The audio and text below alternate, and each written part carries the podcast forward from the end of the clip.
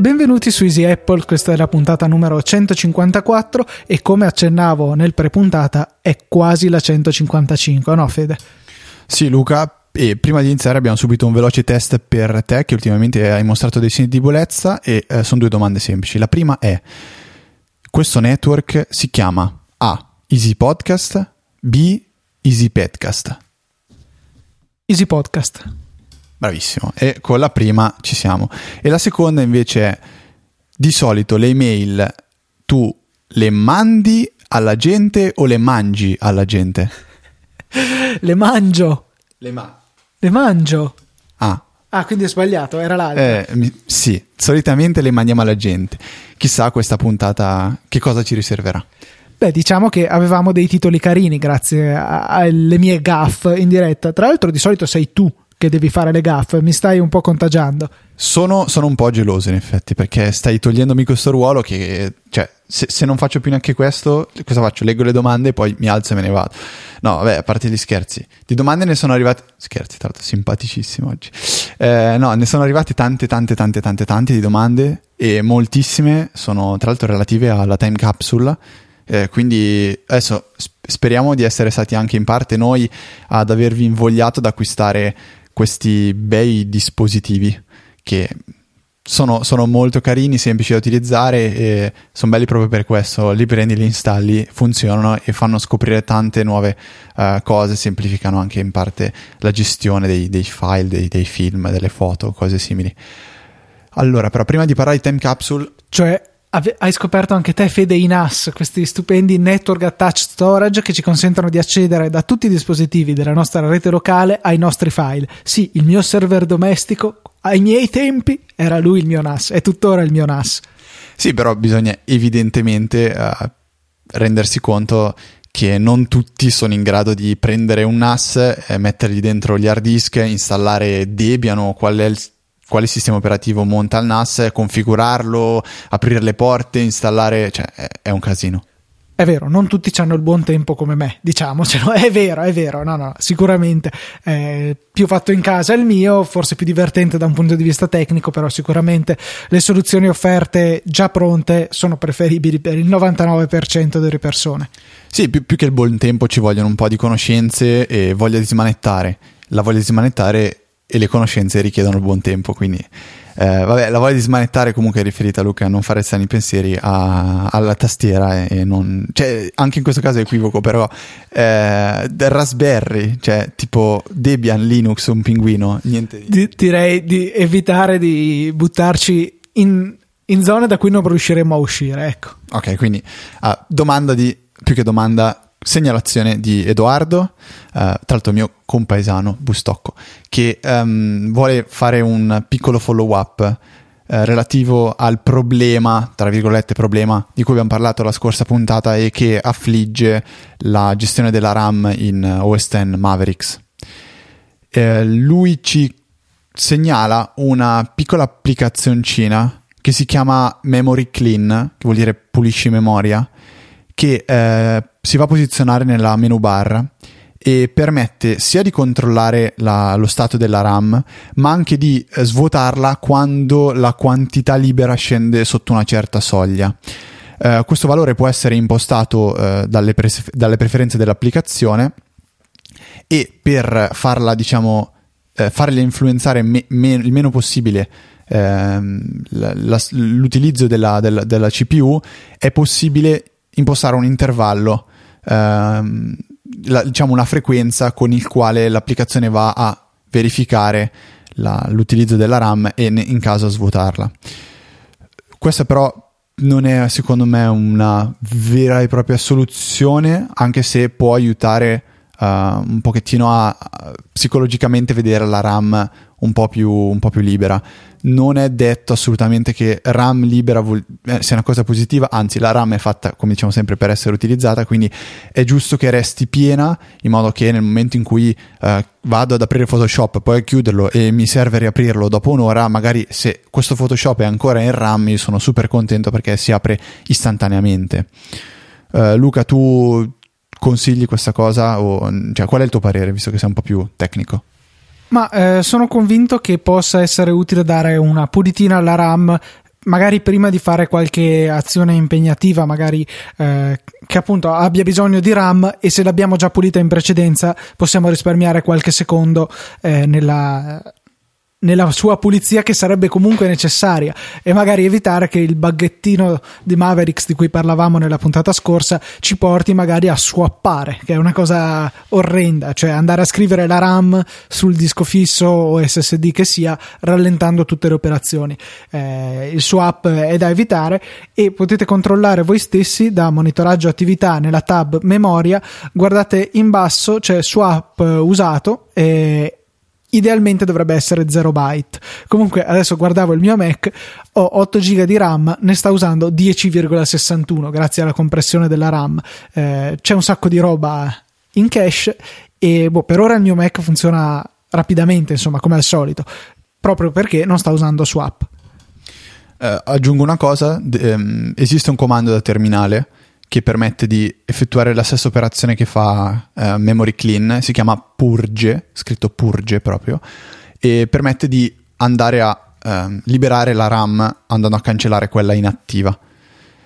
E se poi volete fare i fighi, come spesso noi diciamo qua su Easy Apple, si può pensare di fare un workflow con Alfred, che possa essere richiamato con una shortcut o con un semplice comando, e che vada ad eseguire uno script che faccia esegua il comando soltanto purge, in modo che vada a liberare la RAM. Potrete notare che durante questa operazione il computer si rimbambisca per un paio di secondi, è normale, cioè proprio il comando fa rimbambire un attimo il computer, viene svuotata la RAM e poi si riparte diciamo con il normale utilizzo. Un altro dei bei motivi per cui Alfred va installato su Alfred Alpha, quello che usano tutti gli studenti. Non so, ero già con la mente proiettata alla prossima domanda e ho detto Alfred, vabbè. Torna per favore sul tuo bel editorial e scrivi che il titolo della puntata è Alfred. Già, devo farlo, ok, vado a farlo allora. Torna editorial e metto Alfred. Intanto allora tu magari prendi la prossima domanda, che se non sbaglio di Francesco, no, Franco, ecco, mea culpa. Franco è uno dei nostri ascoltatori che hanno domande sulla Time Capsule e ci spiega un po' com'è la sua configurazione di rete, in cui la Time Capsule si trova a valle del router ADSL. E dice che le periferiche sono o possono essere in rete solamente con la rete wifi creata dalla Time Capsule e non con quella originale che arriva dal router. Vero? Questo perché sei in una situazione che non è propriamente ideale, nel senso che sei dietro a un doppio NAT, si chiama tecnicamente, per cui in sostanza il router ADSL acquisisce dal tuo provider l'indirizzo che hai su internet e condivide questo unico indirizzo con tutti i dispositivi che sono a valle di esso. Uno di questi dispositivi è la Time Capsule, che a sua volta prende questo unico indirizzo che ha, indirizzo che stavolta gli viene dal router ADSL, e lo distribuisce a tutti i dispositivi che si connettono ad essa. In questo modo i dispositivi sul router, collegati alla rete della Time Capsule, possono accedere a internet passando attraverso il router ADSL e a tutti i dispositivi che sono connessi alla rete del router ADSL. Non è invece possibile fare l'opposto, cioè i dispositivi connessi al router ADSL non possono risalire agli altri dispositivi connessi alla Time Capsule perché c'è questa di mezzo, e l'unico indirizzo che vedranno è quello della Time Capsule, per cui da questo punto di vista non c'è niente da fare. Poi ci diceva che capita a volte nell'invio di video all'Apple TV tramite AirPlay, quindi si ha qualche problema di scattosità se ci sono download attivi.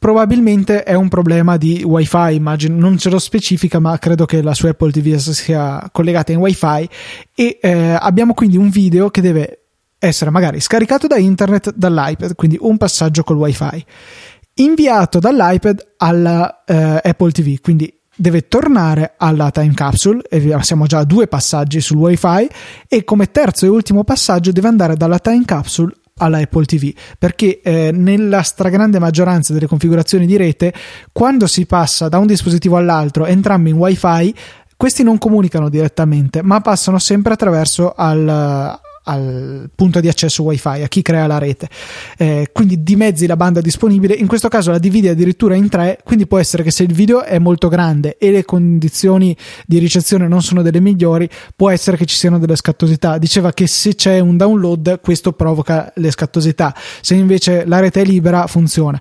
Quindi questo va un attimino a sottolineare questa mia ipotesi. La soluzione migliore sarebbe, ma non è detto che sia possibile nel suo caso, è utilizzare l'Ethernet per il collegamento della Time Capsule all'Apple TV. In questo modo si va perlomeno a eliminare un passaggio dal Wi-Fi. Poi chiaro, se potessimo collegare i nostri iDevice via Ethernet, io avrei delle prolunghe incredibili per casa. Il sogno erotico proibito di Luca è quello di infilare un cavo Ethernet all'interno del suo iPhone, praticamente. Comunque, per dare un'idea di quanto possa variare la velocità di comunicazione via Wi-Fi tra un dispositivo iPhone, Mac e una Time Capsule, ve la posso dare io facilmente. Se io mi metto vicino alla mia Time Capsule in cucina con il Mac, riesco a raggiungere velocità di trasferimento file che sfiorano anche i 30 MB, 25 tranquillamente. Vado in camera mia, che in linea d'aria sarà a 5 o 6 metri, e la velocità cala già a 2 megabyte al secondo. Motivo per cui, ad esempio, quando devo mettermi a convertire un video sulla Time Capsule tramite iFlix, prendo il Mac, mi metto in cucina e lo faccio partire, e lì praticamente riduco il tempo quasi di 10 volte. La differenza è veramente sostanziale. Quindi a volte non ci si rende conto di questo, anche perché il segnale di Wi-Fi, la potenza l'intensità del segnale Wi-Fi indicato dai dispositivi di Apple è un pochettino falsato, nel senso che ti dà quasi sempre tre stanghette. In realtà, per vedere realmente con che intensità state leggendo, vi raggiunge il segnale Wi-Fi, potete farlo facilmente col Mac, cliccando sull'icona del Wi-Fi nella menu bar in alto a destra, mantenendo premuto il tasto Option sulla tastiera, che è quello che volgarmente viene chiamato Alt. In questo modo si aprirà una tendina con dei dettagli relativi alla rete Wi-Fi, e c'è una voce chiamata RSSI, seguita da meno più un numero. Più questo numero è basso, cioè in valore assoluto, quindi più si avvicina allo zero, più il segnale è intenso. Quindi meno 50 è molto meglio di meno 80. Meno 80 è già al limite della come si dice, esistenza. Tipo, ho appena provato, ho acceso il Wi-Fi per l'occasione, perché naturalmente il mio Mac è in Ethernet, con un access point Wi-Fi da 2 lire a circa un metro dal Mac, forse qualcosa meno, avevo meno 28, che è un buon livello del segnale. Comunque sì, questo è un suggerimento che si può applicare a moltissime situazioni. Provate a option cliccare in giro per il vostro Mac, troverete un sacco di opzioni che si sbloccano, menu aggiuntivi, informazioni. Per esempio, praticamente tutte le icone che vedete vicino all'orologio nella menu bar possono essere option cliccate. Per esempio, su quella dell'audio si può cambiare la scheda audio, cose di questo genere. Option cliccate in giro, insomma, qualcosa di interessante lo troverete. Seconda domanda sulla Time Capsule di Ugo. Ugo dice che ha una Time Capsule che tiene a Siena. Quando è a Carrara riesce a gestire i file con il Mac abilitando Back to My Mac, che è un'opzione che si abilita dalle preferenze. La sua domanda è possibile accedere alla Time Capsule anche con l'iPad attraverso qualche applicazione o stratagemma particolare? La questione è un po' delicata e molto molto complicata. Cioè, secondo me, Luca, così a distinto diremmo di no. Credo che tecnicamente parlando sia un bel casino, perché non so bene come funzioni Back to My Mac, io non l'ho mai usato. Per come è fatta la mia rete poi sarebbe anche difficoltoso utilizzarlo, e Per cui non so cosa dirti, purtroppo. Quindi se qualcuno ha la risposta ci mandi una mail a info@easyapple.org e vedremo di fare sapere a Ugo la questione. Purtroppo non ho informazioni a riguardo. Vi ricordo, per chi ci ascolta in diretta, che ci sono l'hashtag Easy Apple o Easy Podcast a scelta. Forse sarebbe più opportuno Easy Apple, però l'applicazione Easy Radio usa Easy Podcast, per cui teniamo d'occhio anche quello. Vediamo insomma se ci consigliate qualcosa su Twitter. Io ho una mezza risposta per te, Ugo, che adesso anche quando dirò Luca mi farà cenno di sì con la testa, spero, altrimenti ti sto dicendo una vaccata, però è un'esigenza che mi piacerebbe, che avrei anch'io in parte, mi piacerebbe riuscire a soddisfare. Ci si può comportare in questo modo. Avendo un Raspberry in casa, è possibile connettersi al Raspberry quando si è all'esterno, diciamo, tramite VPN idealmente. Se questo Raspberry è attaccato alla Time Capsule tramite Ethernet, è in grado di vedere l'hard disk della Time Capsule.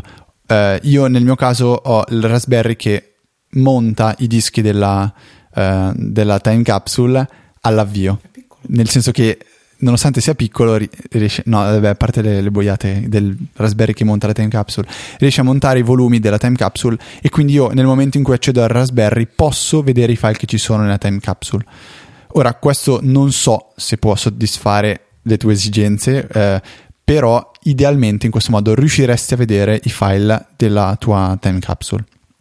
Una cosa un pochettino strana, però si può fare. Sì, si può fare, appunto usando il VPN, il Raspberry come creatore della vostra VPN domestica. Potete farlo anche in maniera più semplice se avete un Mac acceso 24 ore su 24 con OS X Server, che costa una miseria, tipo €19 sul Mac App Store. Vi consente di creare con 4 click una VPN. Potrebbe essere anche questa una soluzione. Ad ogni modo, senza interventi aggiuntivi credo che o non sia possibile, o comunque dovrebbe essere abbastanza difficile. Yes. C'è un'altra domanda sulla Time Capsule che vorrei riuscire a trovare, Luca, se non sbaglio. Allora, c'è Stefano che fa delle domande, però non sono relative alla Time Capsule. Forse la san persa, allora no, andiamo con Stefano, Riccardo, scegli tu chi preferisci. Andiamo in ordine. Allora, Stefano dice che è uno studente universitario e attualmente è a Berlino in Erasmus, e io e Luca diciamo beato te. Dice che quando vuol guardare dei film collega il Mac alla televisione tramite il cavo con la porta HDMI o HDMI. Tutto funziona alla perfezione, però per comodità gli piacerebbe poter controllare dal divano tramite l'iPhone la riproduzione del video. Perché a volte guarda il film in inglese, vabbè, comunque motivi suoi.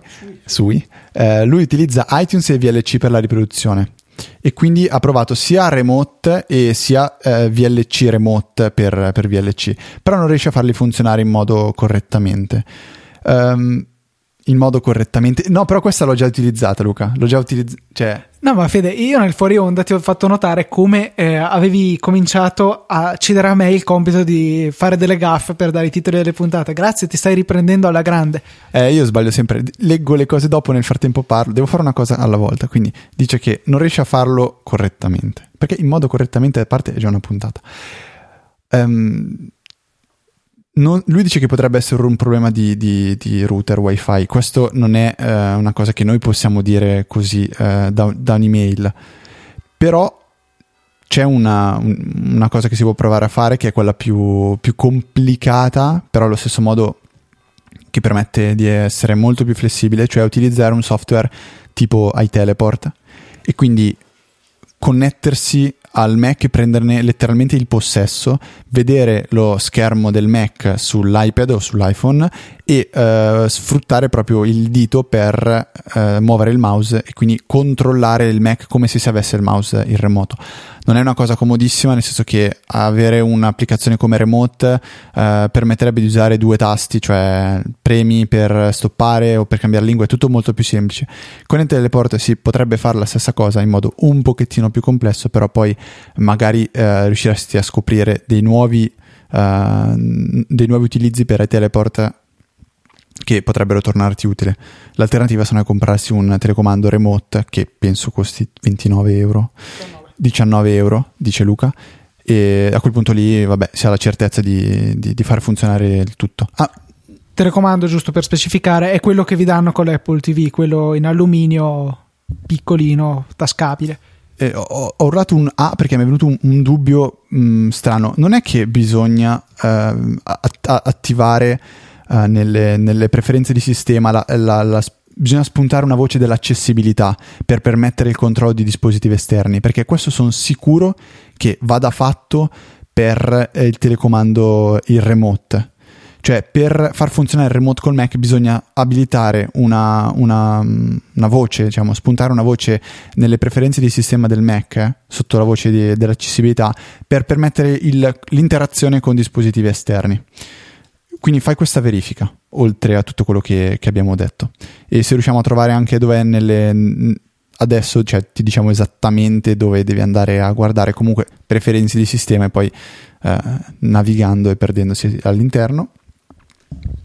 Io ricordo invece che era al contrario, una volta dovevi andare a disabilitare esplicitamente il telecomandino qualora non lo volessi usare, cosa che io effettivamente avevo fatto, temendo che, tanto io comunque il telecomandino non ce l'ho, che qualche buon tempone si divertisse a rompere le palle andandomi a premere cose a caso. Ora non riesco a ritrovare l'opzione, però comunque sappi che c'è, da qualche parte sono sicuro che c'è. L'unica cosa, il telecomandino non funziona con i Mac più recenti, tipo i Retina, così, perché non hanno il ricevitore infrarossi.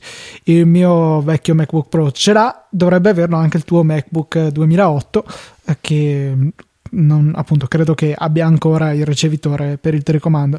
Diceva poi Stefano che aveva qualche problema con la batteria, che se per esempio la carica è un po' bassa, tipo sul 30%, se va ad abilitare, cioè se va a lanciare operazioni che causano un forte consumo, il Mac si spegne.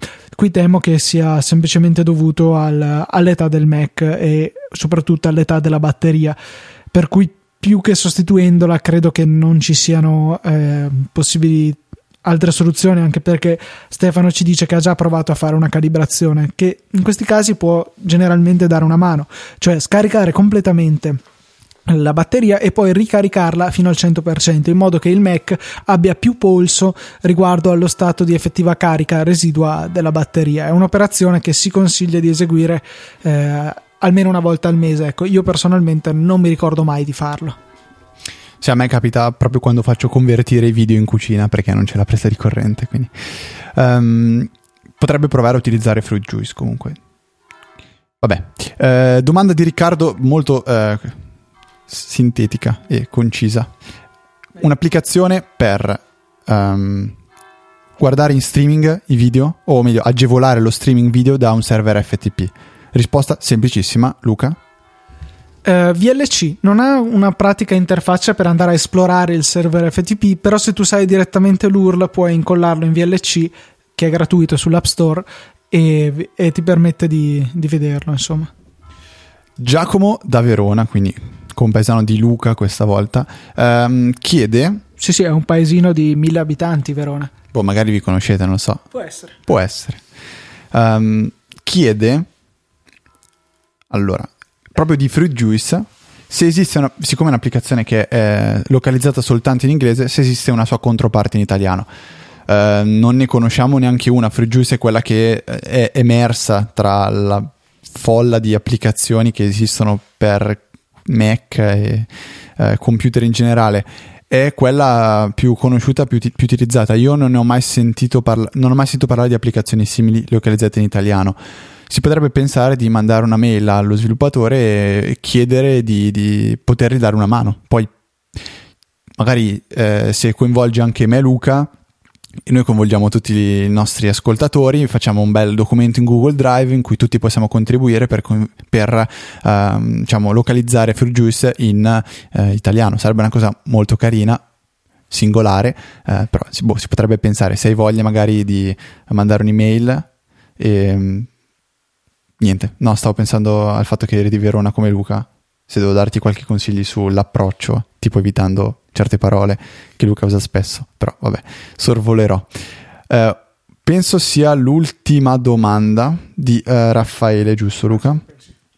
Allora, che tra l'altro è quel ragazzo signore, ragazzo, che dice di essere strano, a sue parole, perché era venuto alla pizzata Meet Easy Podcast dell'anno scorso, che tra l'altro cercheremo di organizzare a breve per possibilmente marzo o aprile al più tardi, e lui era venuto con un microfono USB, l'iPad, GarageBand, e avevamo registrato quel One More Show che poi era stato pubblicato su Easy Podcast, forse è il secondo One More Show, è una cosa veramente molto molto carina.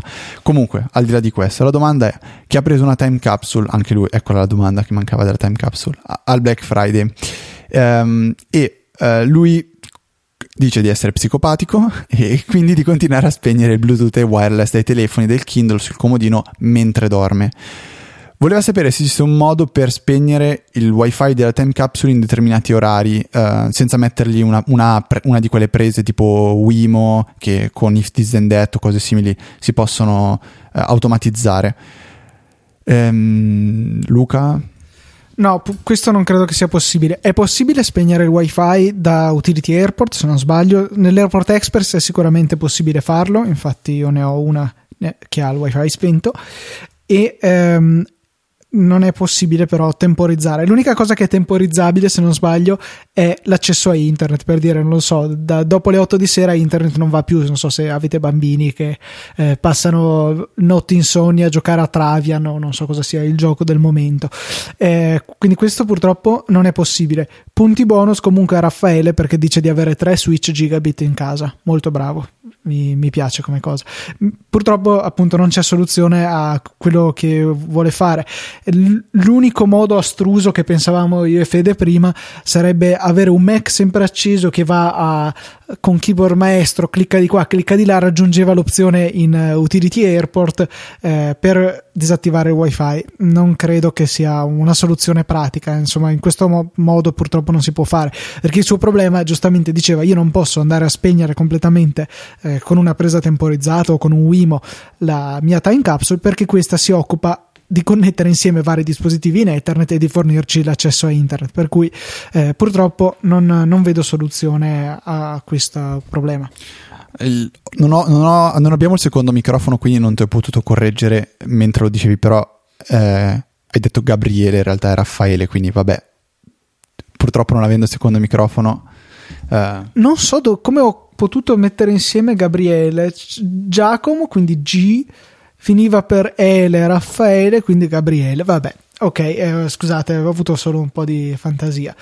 Comunque ne parlavamo riguardo alla domanda che ci aveva fatto Giacomo riguardo all'app che era solo in inglese. Proprio l'altro giorno stavamo discutendo riguardo alla localizzazione delle app, che spesso viene messa in secondo piano, perché gli sviluppatori tendono ad assumere che tutti sanno l'inglese. Questo è vero, ma è vero solo in parte, nel senso, tutti più o meno credo abbiano una conoscenza almeno di base dell'inglese, per cui possono cavarsela magari se l'app è semplice. Quando però si va all'interno di app più complicate, c'è giustamente chi invece preferirebbe averle in italiano.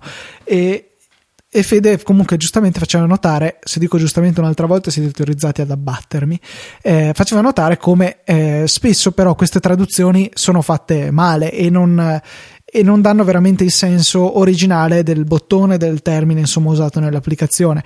Un esempio era il reduce motion, che era stato tradotto come riduci velocità nelle impostazioni dell'iPhone, mentre non andava a ridurre la velocità delle animazioni, ma al contrario andava a eliminarle qua e là per quelle persone che appunto non sopportavano le animazioni di iOS 7. Abbiamo poi altri esempi di cattive traduzioni. Instacast è una, anche Pedometer Plus Plus è stato recentemente tradotto in molte lingue. Ho visto che su Twitter Diego Petrucci si lamentava del fatto che la traduzione italiana fosse fatta molto male e si offriva di aiutare David Smith a tradurre, per cui rendiamoci conto che la traduzione è una cosa veramente difficile, perché io magari, se sviluppassi la mia app, potrei tradurla con cognizione di causa in italiano e in inglese, però già nel momento in cui decidessi di aggiungere magari il tedesco sarei in difficoltà, perché chiedo al mio amico tedesco di farmi la traduzione, lui me la fa, ma magari la fa o non seguendo il contesto dell'applicazione, o comunque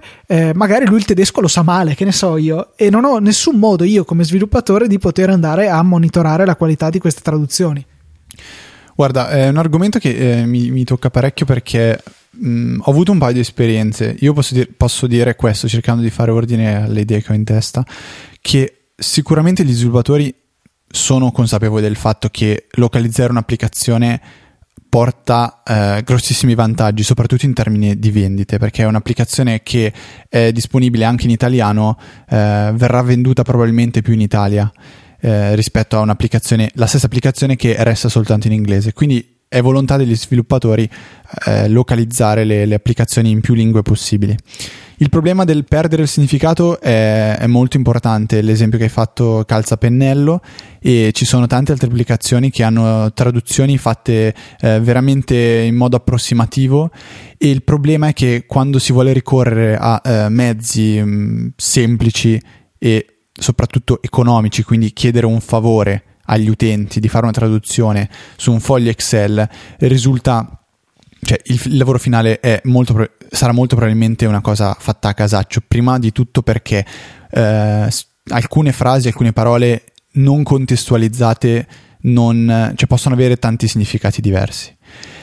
L'altro problema è che bisogna provare l'applicazione localizzata per capire se ha senso, perché veramente certe parole poi in italiano ancora di più vanno tradotte in un modo o in un altro a seconda se sono in un pulsante, se sono in un'altra parte dell'interfaccia, magari diventano troppo lunghe, caso di calendars, di riddle e cose molto simili. E ultima cosa che poi concludo, mi è capitato anche di trovare sviluppatori che mi mandassero una frase o un documento di testo con 10 pezzi da tradurre lì per lì, non avere la probabilità di provare l'applicazione localizzata. E l'altra cosa è che spesso alla fin fine io utilizzo, ad esempio nel mio caso, il telefono in inglese, quindi anche se localizzassi un'applicazione, la provassi in anteprima, la vedrei in inglese. Una software house ha fatto una cosa fantastica che è 1Password, quindi Agile Bits, e lì è possibile nelle impostazioni dell'applicazione beta scegliere con che lingua vedere l'applicazione, che è proprio la crème della crème secondo me.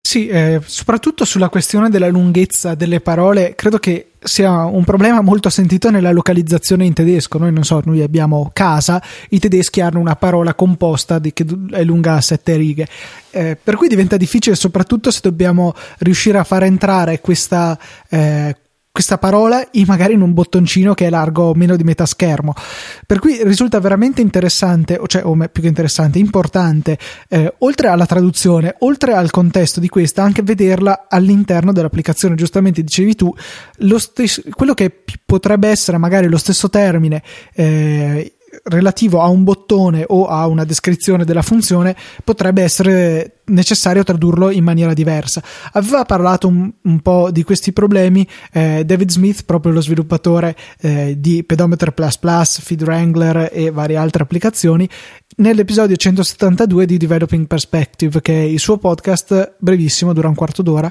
riguardo appunto allo sviluppo iOS, però non nel senso come faccio a sfruttare il multitasking, la classe, no, è sempre più a livello filosofico, globale, per esempio, quando decidere di chiamare 1.0 il proprio software che si sta sviluppando e decidere di metterlo sull'App Store, rispetto invece a magari aspettare, aggiungere 1000 funzioni. È un podcast molto interessante, appunto dura solo un quarto d'ora ogni settimana, per cui vale la pena di ascoltarlo. Comunque nelle note della puntata troverete il link alla puntata 172. A proposito di questo, volevo tornare... Vai. Stavo guardando l'URL di Developing Perspective ed è una cozzaglia di lettere strane, non sembra tipo scritto a caso, no? Sì, ne sono delle lettere che cozzano un po' tra di loro forse, però vabbè. Volevo suggerire invece un servizio che probabilmente ho già citato altre volte, riguardo alla fruizione di podcast, che si chiama Huffduffer, scritto Huffduffer, che vi consente di avere il vostro feed personale, quindi il vostro podcast, se volete chiamarlo così, in cui potete aggiungere episodi singoli di vari altri podcast che vi interessano. Per esempio, non siete convinti che Developing Perspective faccia per voi? Potreste decidere di aggiungere questo episodio 172 in Huffduffer. Vi iscrivete al vostro feed personale in Instacast, Downcast, quello che volete, Castro nel caso di Fede, e potrete ricevere solamente quella puntata, che quindi vi verrà scaricata in automatico, magari se avete abilitato questa funzione, o comunque avrete la possibilità di avere il file ben organizzato come se fosse un podcast vero e proprio. Prima di conoscere Huffduffer mi era capitato di scaricare l'MP3 e ascoltarmelo magari da un'altra applicazione, che ne so, iFiles o altre cose, che non è sicuramente un modo pratico. In questo modo avremo anche tutti i vantaggi di magari un client come Instacast, che ha anche la controparte per Mac e per iPad, dove potremo riprodurre la riproduzione da uno, riprendere la riproduzione da un dispositivo, dall'altro, senza problemi, tutto in sync. È un servizio veramente utile e è, secondo me, più pratico di iscriversi al podcast, scaricare la puntata, ascoltarla e poi disiscriversi. In questo modo è tutto più integrato. È un servizio pratico, gratuito e semplice da usare. Allora, sono convinto però al 99% che su Instacast si possano aggiungere le puntate singolarmente. Sì, Luca conferma. Con Castro si può fare altrettanto, e ho notato una cosa in Castro, ve la dico nel caso in cui abbiate acquistato l'applicazione nelle ultime settimane, perché a me ha un pochettino disorientato, nel senso che lo sviluppatore sta iterando tantissimo sull'interfaccia, soprattutto per quanto riguarda le impostazioni dei vari podcast, che sono leggermente cambiate. Finalmente il tasto di disiscrizione non è più uno switch, ma è un pulsante vero e proprio, quindi inizia ad avere un pochettino più senso. È sparita la possibilità apparentemente di modificare la velocità di riproduzione di un podcast a cui non si è dell'episodio di un podcast a cui non si è iscritti. Ecco, per farlo, e questa è una cosa che o la sai o non la sai, basta tenere premuto il pulsante di play o pausa, e a quel punto lì si aprirà un pop-up in cui si potrà scegliere la velocità di riproduzione. Ecco, questa è una cosa molto molto carina, molto utile, però se non la trovi non la userai mai. Difatti gliel'ho detto, gli ho proprio scritto su Twitter che era un po' puntini puntini nascosta. Sì, decisamente, è quella solita bagarre, quella tensione che c'è tra la volontà magari di offrire tante funzioni e la volontà al contempo di mantenere semplice l'interfaccia, quindi senza mettere 2000 bottoni, vero Downcast? Le gesture, queste scorciatoie o comunque questi modi di nascondere i controlli dietro altri possono essere utili per mantenere la semplicità, ma di certo non aiutano l'utente a trovare queste funzioni aggiuntive. La potenza di Twitter, la potenza della nostra diretta. Nino Di Francesco ci scrive un'applicazione che usa lui proprio nella stessa situazione di Stefano, cioè Mac collegato in HDMI alla televisione e necessità di controllarlo da iOS. Ha utilizzato l'applicazione Remote Mouse. Non la conosco, però la butto lì, che magari potrebbe essere più adatta a Stefano rispetto a un'applicazione più completa come magari iTeleport. Allora, a livello di applicazioni io ce ne sono, a livello di, ti piace vero Luca? A livello di, ce ne sono tre di cui vorrei parlare, e cercherò di farlo in modo abbastanza conciso, visto che abbiamo tirato un po' per le lunghe, se l'occhio non mi tradice. Allora, la prima è un'applicazione sviluppata da un ragazzo che su Twitter ci ha detto: ma se vi mando dei codici da distribuire ai vostri ascoltatori voi sareste contenti? Noi, beh, assolutamente sì. Poi, scoprendo anche che questa applicazione è veramente molto bella, siamo doppiamente felici. Allora, abbiamo dei codici che noi come sempre vorremmo dare a quelli che veramente vogliono provare l'applicazione e si sentono nella posizione di poter richiedere un codice e non acquistare l'applicazione, che comunque, se non sbaglio, è €1,79. Adesso, se Luca riesce a confermare, l'applicazione si chiama PriceRadar e serve a fare una cosa fatta molto bene: monitorare degli oggetti, degli elementi in Amazon e venire avvisati quando questi calano di prezzo. La cosa che poi rende il tutto ancora più bello è che si può importare direttamente la propria wishlist. Quindi ognuno ha la sua wishlist in Amazon, deve andare a recuperare un codice che si trova molto facilmente dal sito e andarlo a importare nell'apposito campo di PriceRadar. A questo punto si viene direttamente notificati quando il prezzo di un certo elemento cala di un tot di euro che noi decidiamo. Più che euro si decide la percentuale, quindi 1, 5, 10, 15 o 20%. O si può addirittura scegliere esattamente un prezzo. Io non voglio comprare questa cosa se non arriva a 1,72 euro. Se arriva a 1,73 euro non veniamo avvisati, altrimenti sì. Tra l'altro l'applicazione mi segnala Luca che costa 89 centesimi, quindi neanche 2 euro, 89 centesimi se spendete tanto su Amazon, e noi sappiamo che spendete tanto su Amazon. Andate nelle note di questa puntata, guardate l'applicazione che si chiama PriceRadar, andate a vederla sull'App Store, è anche ottimizzata per iOS 7, molto carina graficamente, semplicissima, funziona molto bene. Quindi che dire, se invece dite no, non voglio dare i soldi a questo ladro, non li merita, voglio un codice redeem, potete chiedercelo a noi, ne abbiamo a disposizione un po', non diciamo quanti, se proprio ve lo possiamo dare, altrimenti li regaleremo tramite Twitter, magari quando uscirà questa puntata no, ma un po' dopo, perché altrimenti andrebbe in conflitto il tutto. Tra l'altro ho potuto notare, finché cercavo disperatamente il prezzo di PriceRadar, scusate il gioco di parole, che Francesco ha sviluppato anche l'applicazione Soglie Eolo 10, quindi per verificare la propria soglia di traffico su Eolo 10, una connessione di NGI. Tra l'altro mi fa ridere perché io sono un cliente di Eolo a Verona, è l'unico modo con cui posso avere una connessione decente, visto che la DSL è imbarazzante nella mia zona. Con Eolo invece si viaggia piuttosto bene. Buffo come è piccolo il mondo, e trovare lo sviluppatore di un'app dedicata a questo che ci scrive a noi. Invece Feder Steel ci scrive su Twitter che oggi bisognava farmi gli auguri perché il mio compleanno è a luglio, o no Fede? Perché? La puntata scorsa era venuta fuori una storia di questo genere. Sì, che avevi detto che mi sembra... Ah, ma aspetta una cosa, sta scherzando. Ah... ok, scusa, non avevo capito che stava scherzando, pensavo fosse serio. No, perché l'avevamo specificato, tu avevi detto mica che poi saltano fuori a fare gli auguri. Vabbè, scusa Federico, sono un attimo rimbambito dal pre-puntata. Niente, allora un grosso ringraziamento a Francesco, che tra l'altro voglio anche sottolineare, non si appoggia ai servizi esterni, ma è tutto gestito dai loro server, quindi è un lavoraccio che fanno loro di diciamo back-end che voi non vedete, ma che vi garantisce il funzionamento pazzesco di questa applicazione. E già leggiamo su Twitter che Fabio ci scrive che la vuol subito provare questa applicazione, perché vi garantisco che funziona molto molto bene. Seconda applicazione che vi voglio consigliare, e lo faccio in modo super rapido, è un'applicazione che si chiama Trakt, tutto attaccato, è gratuita, in questa settimana dovrebbe essere gratuita, e serve per diciamo gestire il proprio account di Trakt.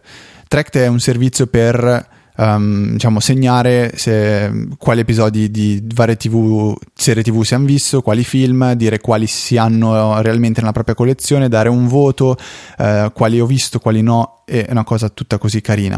A me viene il dubbio che non si dica Trakt, però non lo so. Dici che si chiama... Beh, io ho sempre detto Trakt, adesso non so perché check mi ha fatto pensare a Trakt. Tractor. Vabbè, sì, probabilmente sarà Trakt, vabbè, lasciamo stare.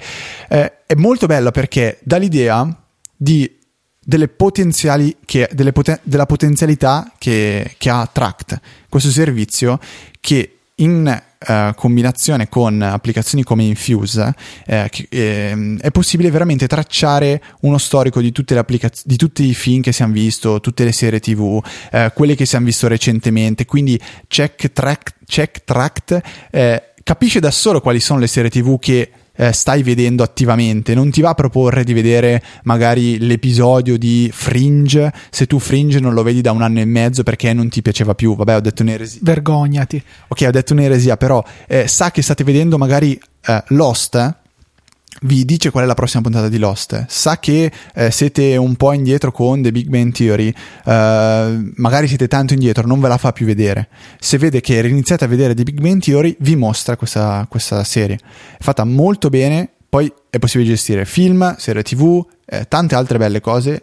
Non la preferisco del tutto ad iTV Shows perché sono abbastanza un fan di questa applicazione, però Trakt merita veramente di essere vista. Soprattutto poi quando le applicazioni sono gratis, io faccio sempre incetta, anche se poi magari non le userò, però intanto finiscono nella mia tab acquistati di iTunes, che mi permetterà di riscaricarla qualora mi interessi. Un'altra nota molto importante: Federstil ci segnala su Twitter come risolvere il problema di Instacast per Mac, che c'era stato segnalato la settimana scorsa. A volte non mostra correttamente le note della puntata, e dicevo appunto che sembrava una cosa del tutto casuale. Se non altro ha una soluzione del tutto casuale: vi basterà andare nel pannello dove vedete tutte le iscrizioni ai vostri podcast, selezionate quello incriminato, per esempio nel mio caso adesso è Metro, perché per la prima puntata ci sono tutte le note con tutti i link cliccabili, mentre per la seconda, che è uscita l'altro giorno, non è possibile cliccare sui link perché i link non ci sono. Beh, basta fare clic col tasto destro sull'iscrizione, sull'intero podcast, diciamo, quindi non sull'episodio, e fare reload. Io ce l'ho in inglese, sarà ricarica in italiano, aggiorna, e boom, sono comparse tutte le note della puntata. Una soluzione semplice a un problema idiota, però visto che evidentemente è un problema di Instacast, se non altro possiamo risolverlo in maniera molto rapida con un semplice ricaricamento dell'episodio, cioè del podcast, i cui episodi, alcuni anche solamente, possono avere questo problema. Ok, questa frase mi è piaciuta particolarmente. Di cui i podcast, il cui anche uno solamente. Questa la voglio risentire. Il re della subordinata mi chiamavano. Ok, terza applicazione ed ultima di questa puntata è, io sospetto si dica così, è Unread, non Unread, perché ovviamente, ok, Luca conferma, quindi mi sento una persona felice. Il paradigma di Read. Assolutamente, però io il riferimento era a RedKit, che io avevo chiamato RedKit per quel discorso. Unread, cioè, non penso che voglia dire non leggete, nel senso tipo, vabbè. Basta, Fede. Ok, a parte questo, Unread è un lettore di feed RSS, è uscito da pochi giorni, disponibile solo per iPhone, che mi piace particolarmente, nel senso che è una sorta di reader fatto in modo un pochettino più evoluto tecnologicamente, nel senso che sfrutta la possibilità di fare login direttamente con OnePassword, c'è la sincronizzazione in background che funziona miracolosamente, l'interfaccia grafica è veramente bellissima e a un primo utilizzo però ho notato una cosa che mi ha fatto storcere il naso, nel senso che mi ritrovavo un po' più lento a scorrere all'interno dei feed, perché non esiste ad esempio lo slide verso destra per segnare come letto un episodio, non esiste il pulsantino che ti permette in fretta di segnare tutti gli episodi come letti, e ci sono tante belle animazioni curate e caratteristiche di iOS 7. Quindi l'applicazione è molto bella, ma che resta un po' più lenta da utilizzare rispetto a Reader. L'ho scritto su Twitter parlandone con Riccardo Mori e Fabrizio Rinaldi, e Fabrizio mi ha detto una cosa che mi ha fatto un po' riflettere, cioè mi ha detto take your time, nel senso prenditi il tempo necessario per leggere i tuoi feed RSS, non scorrerli in modo rapido a caso giusto per dire sì, l'ho fatto. E questa cosa mi ha fatto un pochettino pensare, forse vale la pena promuovere Reader Unread a client di feed RSS piuttosto che Reader, proprio perché mi permette di essere di andare un po' più lento e quindi dare un po' più di attenzione ai feed che leggo. Ho sfruttato questa idea, diciamo, per attivare il mio account di Feed Wrangler che avevo disattivato in favore di Feedly. L'ho piallato, cioè nel senso ho cancellato tutte le iscrizioni e mi sono riscritto solo a quei blog che mi venivano in mente, che veramente volevo leggere. In questo modo, avendo Feed Wrangler su Unread, ho molti meno feed, però quelli che veramente voglio vedere, e lo faccio con calma, leggendoli veramente. Dico una cosa su Feed Wrangler che non sapevo, non so se tu Luca magari sì, ha una cosa molto molto carina Feed Wrangler, cioè nel momento in cui si associa a un servizio tipo Instapaper o Pocket è possibile spuntare un'opzione per cui se Feed Wrangler sa che c'è un articolo all'interno della coda di Pocket o di Instapaper che è anche tra i vostri feed RSS, ve lo segna già come letto, in modo che non rischiate di leggere qualcosa nel feed RSS che è già nella coda di Pocket, oppure di vederlo e segnarlo e doverlo segnare voi come letto. A quel punto lì lui sa che voi comunque ce l'avete in coda di lettura, non vi viene neanche mostrato. Funzionalità veramente molto carina. Sì, è una delle sciccherie che ha Feed Wrangler, come per esempio gli smart stream che non uso. Ha delle diverse funzionalità e poi personalmente lo preferisco a Feedly, non tanto proprio per queste funzionalità che sì, sono intelligenti, sono utili, ma io non le uso, a parte questa qui del segnare già come lette gli elementi che abbiamo già nella nostra coda di lettura. Però cioè, mi piace come persona David Smith, gli darò i $18 o cosa sono che costa all'anno quando mi scadrà l'iscrizione, perché mi piace il suo podcast, mi piace quello che fa e tutto sommato posso permettermi di supportarlo. Sì, mi ricordo che ti avevo chiesto, ma come mai Feed Wrangler, Luca? Non ti vedo uno da dire spendo dei soldi quando c'è già Feedly che alla fine fa la stessa cosa gratis, e tu mi avevi risposto mi sta simpatico David Smith. Allora, mi aveva fatto abbastanza sorridere come cosa. Tutti da domani a farmi battute simpatiche, divertenti, proponendo dei servizi improbabili, tipo un clone di Twitter a pagamento. Ah, AppNet, quello che nessuno usa. Sì, quello. È quello perché ti stava simpatico chi? Non mi ricordo neanche come si chiama. Dalton, non ricordavo neanche. Vabbè, è una citazione questo. Vabbè, però la capiranno penso 2 ascoltatori. Luca? Scusate, questo ritardo è perché finché ovviamente il microfono che ci doveva arrivare in sostituzione arriva oggi, ma arriva dopo che registriamo la puntata, per cui portate pazienza ancora questa puntata, abbiamo un microfono solo a causa del decesso di quell'altro e niente, comunque direi che con questo possiamo anche avviarci a chiudere la puntata, che è stata un po' più lunga finalmente dopo una serie di puntate corte. In questa abbiamo sforato ampiamente i 50 minuti per la gioia o l'odio di qualcuno. E abbiamo fatto anche la diretta, cosa fondamentale per alcuni ascoltatori, e in favore dei vecchi tempi di B&B podcast che loro dicevano tipo let's wrap it up. Allora niente, ci sentiamo. No, dicevano let's call it a show, così te le ricordi così bene che sbagli la citazione. No, dicevano entrambe le cose e di solito dicevano sia quella che hai detto te e sia quella che ho detto io. Mi spiace tanto che Sean Blanc nel podcast che ha appena iniziato, che si chiama The Weekly Briefly, dice alla fine let's wrap it up. Cioè, no, tra l'altro ha una sigla che è di un molesto, ma di un molesto veramente brutta. Vi invito a non ascoltarla. Ok, allora forse anche... Cioè, solo la sigla. Ascoltate il podcast, magari saltate i primi 30 secondi. Forse anche Marco Arment che dice let's wrap it up, però vabbè, sicuramente lo diceva Sean Blanc anche in B&B Podcast. Andò a trovare la puntata. Detto questo, appuntamento come sempre settimana prossima. Inviateci sempre le vostre domande, saremo felici di rispondervi. La risposta venerdì prossimo, ore 17, su Easy Apple.